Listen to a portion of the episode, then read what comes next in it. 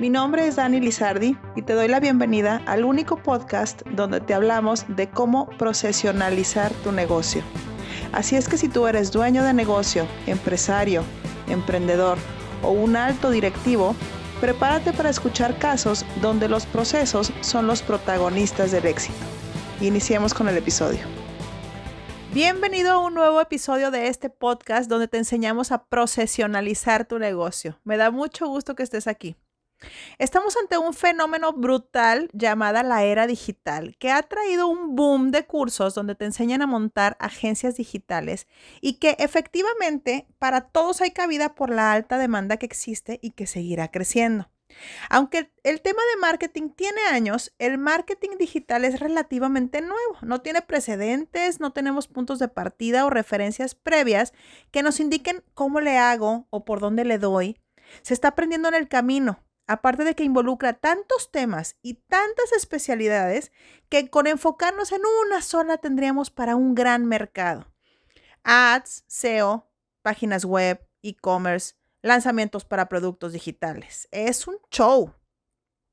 Son muchas cosas, muchos temas, muchas especialidades. Solamente si hablamos de ads, imagínate, también podríamos desmenuzarlo aún más. Expertos en Facebook, expertos en Google, en fin. A lo que quiero llegar con esto es que sí, han llegado muchas agencias de marketing digital a Metodia pidiendo ayuda. Están aprendiendo en el camino y hay muchos temas que se requieren ordenar. Vamos a entrar con los más comunes.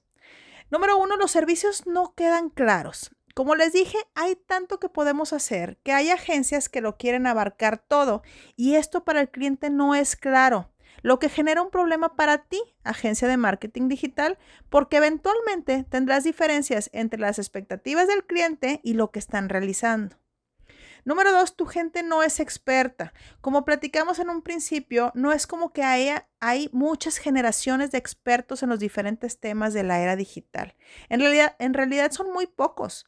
Hay muchos haciendo sus pininos. Estos chavos, generalmente millennials, van aprendiendo contigo. Y por supuesto que a base de cometer errores. Y los que ya tienen una buena trayectoria se cotizan bastante bien, quedando fuera del alcance de una agencia que va en crecimiento. Número tres, el presupuesto y la cobranza. Ya hay tantas agencias que se dedican a esto que podrías tener un margen de, una, de tu competencia para establecer tus precios. Pero la realidad es que no está muy claro de dónde salen esos costos, cuántas horas hombre, de qué nivel de experto, ¿Cuántos proyectos se requieren para salir con los sueldos? Es todo un tema. Y si le sumas la complejidad del cliente, que siempre pide más o que no está de acuerdo con lo que le entregas, y peor, que no te paga tiempo, esto puede generarte un problema de flujo que puede llevarte a quebrar o a que no puedas sostenerte. El cuarto y último punto, la falta de claridad de responsabilidades y tiempos. Te pongo un ejemplo.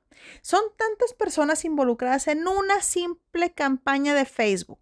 El que hace el guion, el que graba y edita el video, el que hace el copy para la publicación, el que programa la campaña, que siempre de los siempre alguien la termina regando.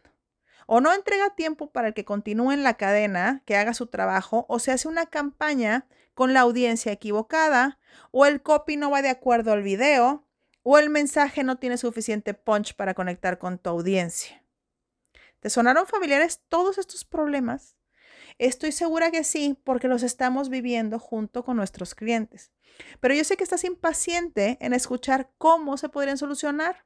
Al final de cuentas, tú mejor que nadie sabe qué broncas tienes y no necesariamente qué hacer con eso. Ahí te va. Número uno, elige mejor a tus clientes. Me refiero a la parte de que no sean de los gandallas que no te pagan.